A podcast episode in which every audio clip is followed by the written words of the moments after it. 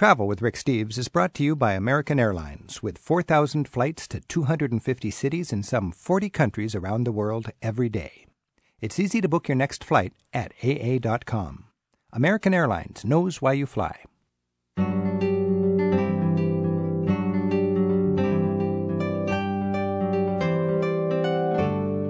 I'm Rick Steves. This is Travel with Rick Steves. Right now it's time for a little Cuban culture. And to do that, we're talking with Brendan Sainsbury. Brendan writes the Lonely Planet Guides to Cuba and to Havana. Brendan, thanks for joining us. Hi. Hi.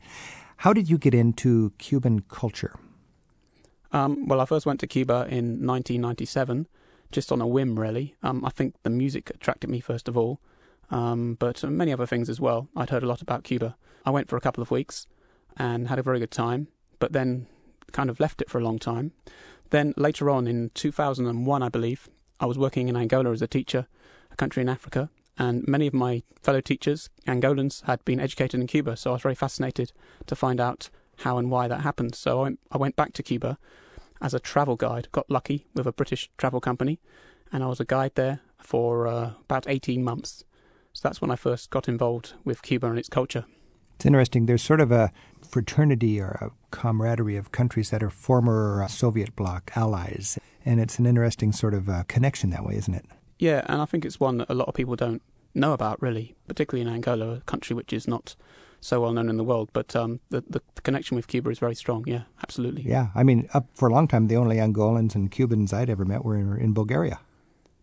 yeah, makes sense. And, and also, um, it's not just uh, obviously Cuban troops were in Angola, but uh, there were many doctors and teachers, a lot of exchanges, and a lot of Angolans were educated in Cuba because their education in their country was particularly poor. Right. Now, we always think of Cuba as exporting revolution if you grew up in the United States, but Cuba also exports a lot of doctors, doesn't it? Uh, yeah, many doctors. One particularly recent example, I, I, think over 2,000 doctors were sent to the Kashmir earthquake disaster. You know, that was a, a, very important thing. But all over the world, I think, I think in about 54 countries, approximately, uh, there are Cuban doctors working. You know, that's fascinating. Cuba is famous for, I think, being desperately poor, in part, I suppose, because of their economic system and in part because of the embargo by the United States. Yet they have this abundance of doctors. To what do we attribute that? Well, they've always prioritised health. That was a, something from the start, really. Health and education are the two things in Cuba which uh, have never been sacrificed. And they're very good at preventative health and medicine. That's the key for them, really, because they, they lack so many drugs and medicines because the embargo actually includes that now. They've had to develop their preventative medicine. So, community doctors, things like that, all over Cuba, medical facilities everywhere. And, and literacy is included in that. There's schools in every tiny village now, isn't that interesting? There'd be a silver lining to a, a fierce embargo, and that would be uh, an expertise in preventative medicine. Yeah, absolutely. And, and also, one other point is that Cuba export medicine. Um, they've actually um, they they've provided treatment to victims of the Chernobyl disaster. They've inoculated uh, Haitian children against measles, and even uh, I believe uh, they came up with a, a vaccine for meningitis B, which was used by um, GlaxoSmithKline, I believe. And tell me a little bit about the literacy situation here, because I've long heard that Cuba is one of the, if not the most literate culture in Latin America. Absolutely. Well, the Cuban national hero is a guy called Jose Marti, who was a great writer himself, and he's quoted and, and utilized all over Cuba. He's like the Cuban Shakespeare, I suppose. Hmm. Um, but all over Cuba, again, in the smallest village, kids will go to school. Education is part of the fabric of society. They're very poetic people. They're very um, literate people. They're very aware of their history, and it's a very strong national pride. So, when the Soviet Union fell, their lifeline for a lot of uh, financial aid stopped, and times got even worse in Cuba economically. Did literacy take a hit, or did the, were they still able to uh, educate their people? The level of literacy, which is about 96, 97%, roughly the same as the US, has not suffered at all, and, and nor really has the medical system, although drugs are a lot harder to procure. If you look at the indexes like life expectancy, etc., um, infant mortality, they haven't digressed and they haven't gone down in any way. So so they, they've held on to that. It's been tough, but they, they've managed to do it. Well, Now, when a country, especially a poor country, has to deal with uh, an embargo that basically strangles them economically, they have to get very clever. Uh, Cuba's famous for having all of these uh, vintage American cars, and somehow they keep them running. Uh, do they just become very clever mechanics, or how do they how do they keep these old cars going when there's this uh, very effective embargo? Uh, well, the big debate is whether it's because of the fantastic American workmanship or the, the Cuban ingenuity, which is the one that's kept them going. But um, I think it's uh, they, they, keep them going by just by surviving. If you look in the hood of a, a vintage Chevrolet, a 1956 Chevrolet, for example, you generally you, won't find the original engine. You'll find a Lada engine, or a tractor engine, or a Soviet truck engine. They've often held together with coat hangers and bits of wire. So they've developed this fantastic um, ingenuity in the face of uh, adversity, I suppose. Is that right? So if you know your cars, that's a fun part of your visit to Cuba, I suppose. Uh, it's absolutely it's the best car museum you'll ever go to. I think there's sixty thousand old American cars still running in Cuba. You just walk um, down the so, street and you're you're touring classic old cars. Yeah, and and actually, there's um, being British myself, you, you see the odd British car as well, which is a real joy. Uh, you know, I've seen Hillman Minxes, I've seen Jaguars, all, all kinds of things. Do uh, movie producers take advantage of the fact that they don't need to import uh, old cars? They can just get a, a time warp visually. Well, the, the, Cuban movie producers do, but um, interestingly, uh, um, I was writing something for a, uh, one of the books the other day about Hollywood movies on Havana, and obviously none of them have been filmed there because they, they can't be. So um, I think they still have to utilize the, the, the cars they get from elsewhere. Um, movies like Havana with Robert Redford and, and The Lost City, which is this Andy Garcia movie, they, they were both filmed in the Dominican Republic. The movie Havana was filmed in the Dominican Republic. Yeah. Oh um, man. And uh, even The Godfather, uh, which had a big uh, Havana scene, um, was uh, filmed in the Dominican Republic. And is that because American movie producers just couldn't get permission to film actually in Havana? Yeah, absolutely. Yeah, they they they, they um, come under the same rules as anyone else. Right. I know that when countries are dealing with embargoes, they have to get creative about other aspects of day to day life. When I was in Nicaragua, they were dealing with a, another embargo, and uh, people would go to the rum store without bottles because there weren't bottles. They would go with plastic bags and fill their bags up with rum. Tell me some other some creative ways that the Cubans handle their uh, hardships caused by the embargo. One thing, um, very interesting thing, uh, was the agriculture um, because they used to use pesticides, but when the Soviet Union fell, tons of pesticides were no longer available. So they basically had to get into um, market gardening. They used to urban agriculture. They they actually requisitioned old bits of land, rubbish dumps, and, and things like that, and, and made them into urban gardens. And in that way, they provided about 30% of their um, fresh produce was provided in the city itself, in Havana and, uh, and other cities in Cuba. So agriculture is really um, they've been ingenious in that way. They've gone from tractors back to oxen, homegrown sort of fertilizers, use organic techniques. So um, very interesting. Are the people bitter and angry if you walk around as a person? Uh, well, you're British, so you don't have that uh, uh, image situation. But if an American walks down the streets of Havana, uh, people have had all this hardship from the uh, embargo. What, what's an American going to feel on, on, the streets of Havana? No, no animosity to, to um, individual Americans at all towards the government possibly, but um, nothing to Americans. I mean, I think 80,000 80, Americans still go there every year. Um, you don't get your passport stamped. There's no there's no ban in Cuba for Americans to go to Cuba. So no animosity. They're very interested in in others and bitterness. No, not at all. Really, Cuba. I mean, it's funny. It's a supposed communist country, and you, you traditionally think of communist countries as grey and dull and utilitarian. Cuba is the most buoyant, colourful, alive place I've ever been to. So it defies a lot of those images, and you certainly you, you you'll get hustlers as you will in any developing country where you're richer than they are, but you know it's it's pretty innocuous. I'm talking with Brendan Sainsbury, and Brendan uh, is an Englishman. He lives in Vancouver, Canada, and he writes the Lonely Planet Guide to Cuba as well as the Lonely Planet City Guide to Havana. Brendan, we should make it clear uh, when we're talking about Cuba with an American market that Americans are not allowed legally to travel in Cuba. Uh, except for certain st- circumstances, I guess if you're in government business or educational business or, or a charity or something like this. Uh, but a lot of Americans do go to Cuba via Mexico or Canada. And that's just between you and your maker if you're going to do that. But uh, when you do get to the border of Cuba, uh, you said that the uh, border guards in Cuba are happy to not stamp your passport. Is that right?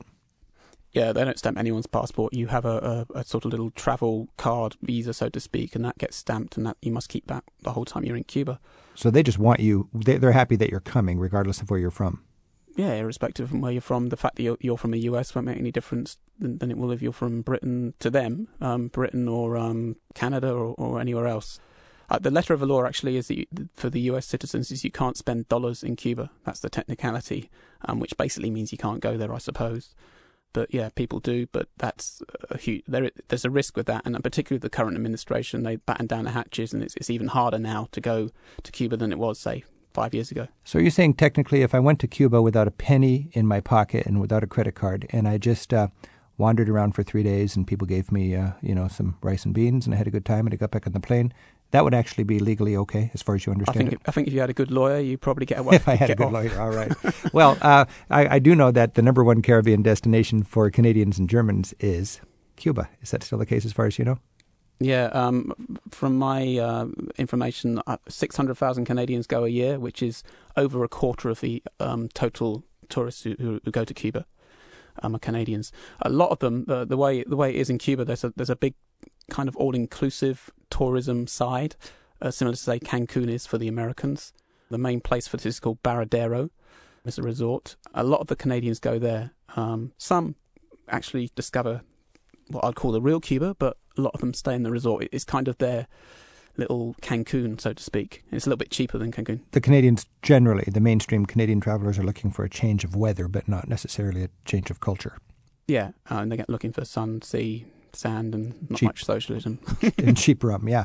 But if you Yeah. want to, of course, you can break out of that. You know, the all the Yeah. the Riviera beaches are the same thing. You've got enclaves Yeah. of Belgians and enclaves of Irish and enclaves of Brits down in the south of Spain, and really Absolutely. all they want is the sunshine, and uh, but they don't want to leave their their hometown beer, basically. yep. So nearly two million people visit Cuba a year. You write a At least. Mm-hmm. guidebook to Cuba. Do you have any idea um, how does how's it selling? Does it sell in the United States? The guidebook to Cuba. Uh, well, it's published out for the United States. I, I had to write it in American English, which which hurt, being British. Um, but um, I, I believe it sells in the, in the US. Um, certainly in Cuba, I, I saw a lot of people with the previous edition of the guidebook when I was researching this edition. Um, uh, a lot of people, yes, it's, It's perfectly legal to buy a Cuba guidebook in the United States. In other words. I should hope so. That would be really infringing on liberty, wouldn't it? All right, let me talk about Cuban culture. We've talked about the nitty gritty and uh, a, a little bit about getting there, but uh, I want to talk about the actual culture that, that makes Cuba unique. It's i- is Cuba distinct from other Caribbean islands as far as its uh, culture goes? Pretty much. Um, th- there are some similarities with Puerto Rico and with the Dominican Republic, um, both Spanish speaking. Uh, and, and certainly, I know Jose Marti, the big hero of Cuba, referred to Puerto Rico and Cuba as sort of two wings on the same bird, so to speak. But I think because of more their more recent histories, they've kind of the the cultures moved apart a little. But certainly things like the language, the accent, the Spanish accent, which is very heavy in Cuba, is similar uh, to Puerto Rico. So you're saying like uh, two or three generations ago, Puerto Rico, Dominican Republic, and Costa Rica would have been cultural uh, sisters or brothers? Yeah, certainly in, in the end of the 19th century with, with, with Jose Marti, he, he, he really saw a kind of nationalism between the three, I suppose, but it wasn't to happen. Um, all three, don't forget, were, were Spanish colonies far longer than the rest of Latin America until the 1898. You got the the uh, Spanish influence, and the and then you've got Yep. the uh, slavery from West Africa, right? Yep. Yeah, the uniqueness for me is basically um, it, it was one of the first countries, Cuba, in, in the Americas to be colonized, and, and the indigenous population was almost wiped out, was wiped out effectively, whereas in Mexico and Peru that wasn't the case. So that was one one thing. Secondly, slavery was Spanish-sponsored slavery. It's slightly different to in the U.S. Um, the the slaves were allowed to keep together in their tribes. They were allowed to drum, which was very important in the subsequent development of the music, and they were a little little more um, nicer to their African brethren, I suppose. Uh, and that again caused the unique side of Cuban culture and the, the way the music developed. Um, so th- they're two particular things. A third thing is this guy Jose Marti I keep referring to, very very important, um, was the man who really invented Cuban nationalism and the Cuban sense of itself. Because Cuba was Spanish so much longer than than any other country in, in Latin America, uh, and also because of the American influence, it's so close to America. Cubans really felt like they were being David and Goliath struggle. They were, you know, I always call them the Irish of the Americas. It's like a small country with a big, strong neighbor, but a small country with a big personality also. Wow, the Irish of the Americas. That's good. Yeah, because particularly because of the culture, you know, Irish culture is permeated around the world, and Cuba is very like that. I see a strong national pride, a strong sense of themselves, a strong sense of history. To try to put together the, the distinctions or, or what is the distinctive qualities of Latin America, because at first glance they all speak Spanish and there's a mix of Yeah. indigenous and slaves and, and Spaniards and Yeah. so on. In Cuba, what you're saying is indigenous population wiped out. Most of today's Mhm. population a mix between Spanish uh, settlers and uh, West African slaves. Yep, and also the fact that they, they were a Spanish colony a lot longer than anyone else, and, and, Right. and the American influence. So, uh, and then obviously since Fidel Castro took power, then they've they've punched well above their weight in the world in terms of their fame, at least because everyone knows who Fidel Castro is. He's one of the few leaders who you know by his first name, um, you know Fidel, and still I think kids today even still know who Fidel Castro is. I'm talking with Brendan Sainsbury, and he writes the Lonely Planet Guide to Cuba and the Lonely Planet Guide to Havana. Brendan, Cuba is basically then Spanish and West African slave culture mixed together. How then has this generation or so of the uh, the, the Castro years affected the basic makeup of Cuban culture? Well, it's, it's instilled a survivor's spirit, and it's, it's in some ways cemented a, a national pride. It's promoted things like education and health, uh, and it, it's, it's cut the Cubans off from America in, in a big way and cut families into. So, um, you know, it's, it's had a strong effect, that's for sure. Uh, I don't think fundamentally, I think Cuban culture was formed long before Castro came along, um, and he's just intervened in that way. But, you know, So the he'll be around a fundamental culture longer. is still there, and it'll survive. the Fundamental culture is still there, yeah, absolutely. You mentioned the uh, the drumming from the Spanish uh, slave heritage, and Yeah. that has something to do with the Santeria religion, also, doesn't it? Yeah, um, the Santeria religion is a, a a mixture of African beliefs which the slaves brought over uh, and hid behind a, a, a Catholic veneer, so to speak. Uh, Catholicism was obviously strong with the Spanish, and the slaves were kind of forced to, to worship in that way, but they, they hid their, their old beliefs and their old gods, deities behind African saints, and what developed was this religion called Santeria. And a, a fundamental part of it was the was the drumming rituals.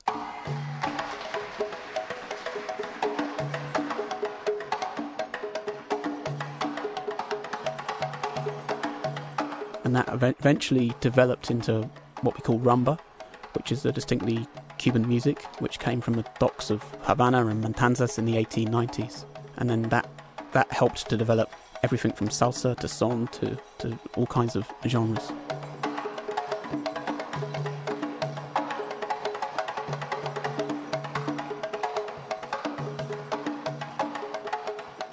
These days in Cuba, Santeria is very, very strong.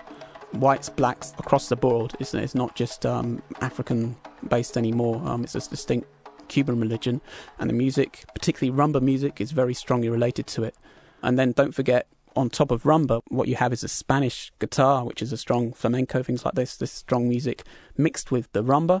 Then you get Cuban music. You're kind of talking now of a very complex and uh, interesting genre. Is Santeria is it a Christian uh, religion or it just has a kind of a veneer? They're not technically. I mean, they, they, they'll go to a Catholic church, Santa Santeria, but they they um they have their own kind of what they call temples. It's quite a quite a complex religion, but but very interesting and very quite open. It's not like voodoo. I mean, it's not like it's not kind of But they don't read Um, the they don't have the Bible, do they? well, they would they would have a Bible as well. They they they sort of half believe what the Catholics believe, but th- then they have their own African beliefs. So it's a it's a it's a mold of the two, really. And as a traveler, can you drop in on a temple and experience a worship? You can. I mean, you have to be aware. You know, they they for travellers they'll put on. You know, whether you get the authentic thing. I mean, if you walk around a, a sort of old Havana in, in of an evening, uh, you, you'll see a Santeria drumming ritual going on, which they, they last, you know, twelve hours of drumming, Hmm. um, almost like um, hypnotic. Uh, and, and if you, you know, they don't mind outsiders coming in and taking a look. No, um, but the the more sort of um, the the santeras, which are like the priests, um, they're a little bit more closed and private. But Right. you know, I, I know people. I used to take my trips, my when I was guiding to certain houses where a guy would explain and show altars and various explain the rites. But if you actually find a, a a service or whatever you call it, it's an Yeah. authentic thing. I mean, it's a it's not a like Yeah. a little weird oddity that somehow survives in one little No, no, no. crack. It's No. a it's a mainstream kind of religion today in Cuba. Yeah, oh, absolutely. I mean, some people say that Fidel's even even you know goes to his Santero. Oh, really? for re- All right. well, yeah. I mean, you know, I don't think anyone in Cuba really Cuban would would you know not listen to someone like that. There are also elements of, French culture, for example, in Cuba, which came from Haiti. Um, after the revolution there in 1791, a lot of French Haitians came to Cuba and they, they mixed into the pot as well. And then out of this, you have the kind of basic first Cuban genre is called son music, S O N, son.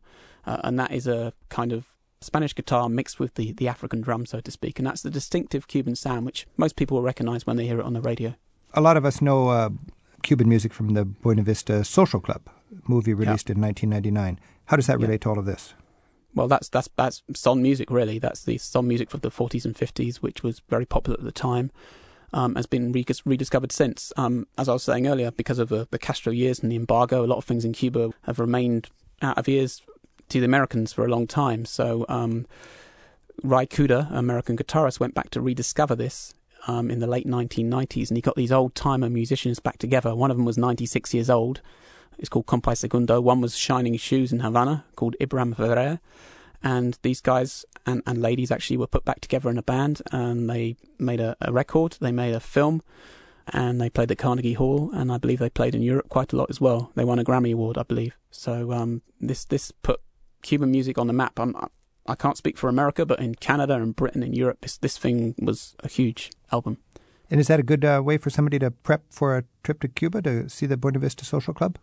It's a, yeah, it's a, it's a few years out of date now, but it's, it's there are a lot of follow up albums made. Um, it's a great intro to Cuban music. One of the things about it is that when you go to Cuba, that they'll assume that all tourists or foreigners want to hear that music. So the the twelve or so songs on the original album are what you hear the whole time from must the little guitar trios. Must be annoying for the musicians in Cuba to get that request all the time. Yeah, but but you, it's it's a great entry thing, and, and you must um, then use it to seek out other music because it's just a starting point. So it's so complex and diverse. That's the key is to get beyond the tourist traps in any of your travels. Yep. And uh, many people, when they go to Cuba, if they don't know now, they better learn. You want to get into the music scene. How do you actually uh, experience that best as a traveler who doesn't want to just sit in a in a fancy hotel with with with some sort of a touristic cliche on the stage?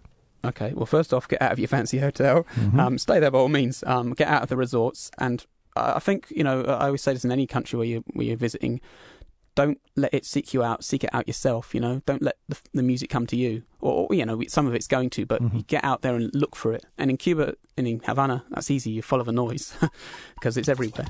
Every everyone's a musician.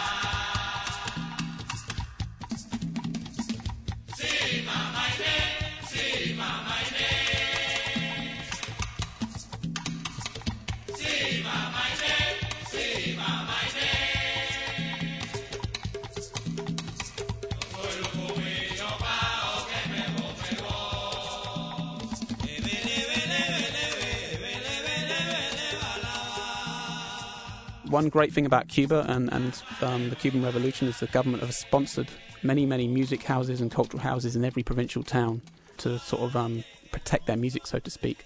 So mm. the best place to go in any provincial town is called the Casa de la Trova. Um, Casa de la Trova.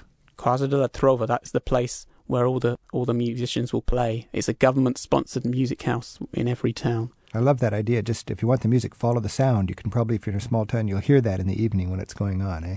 Yeah, well, your first night in Cuba, you'll soon find that out. Yeah, uh, and this music, trova music, um, is kind of the trova. It comes from the word troubadour, trovador, troubadour, okay. which is like a traveling minstrel. So the original trova music was was kind of a, a Cuban version of Bob Dylan, so to speak. It's like not protest music as such, but but you know, interesting music which kind of pushed the boundaries a bit. Um, usually a solo guy on guitar, but right. these days these trova houses they have fantastic bands, all, all kinds of music. Trova House. I've got an email from Elizabeth in Sacramento, and she wonders, she wants to go to Cuba and uh, go to a music or arts festival and uh, wants to know how, how do you learn about those things? And she says the more low key, the better. Sounds like a Trova House is the place to go. Yeah, the Trova House. Um, each town also has a Casa de la Cultura, which is more generalized cultural things like art and so the House ballet, of Culture, literally. House of Culture. Often there'll also be a Casa de la Musica, music house. I mean, there, there, there's many, many government-sponsored things in Cuba like that. So um, the government sponsors the vivid traditional folk culture. It sounds like. Yep, uh, they sponsor many things. There's even a there's even a Cuban rap agency, believe it or not, which is sponsored by the Cuban government. I'm talking with Brendan Sainsbury. He's an Englishman living in Vancouver who writes the guidebook for Lonely Planet covering Cuba and Havana. Brendan, I know how much money travel writers make from their guidebooks, and it can't be your only motivation. Uh, what what makes you so uh, passionate and, and, and committed to teaching about Cuba? Um, I think because it's so different. There's, there's no no country like it. I mentioned earlier that they were the Irish of the Americas. I'm part Irish myself, and, and maybe I, I see a bit of that in Cuba. And, and many things, just, just words. If I say to you cigars, if I say to you Che Guevara, if I say to you 1956 Chevrolets or, or you know, well qualified doctors, uh, country in a time warp, it's just a very interesting place all round. I think what initially drove me or took me there was the music. I travelled in the past, and, and I find one of great props to take with you when you travel are things like a baseball or a football or a guitar. And I took my guitar to Cuba and I was, you know, Jimi Hendrix. I'm not Jimi Hendrix, but I was. Um, it was a great way of discovering the country, and um, you know, many an, an evening I would be with what I would consider a professional musician. We would be sitting up after six hours of a, a set and drinking rum and playing guitar, and two in the morning. So that's that's Cuba for you. Brendan Sainsbury, thank you so much. It sounds like you've learned a lot from your travels, and you're a great teacher. Happy travels. Thank you.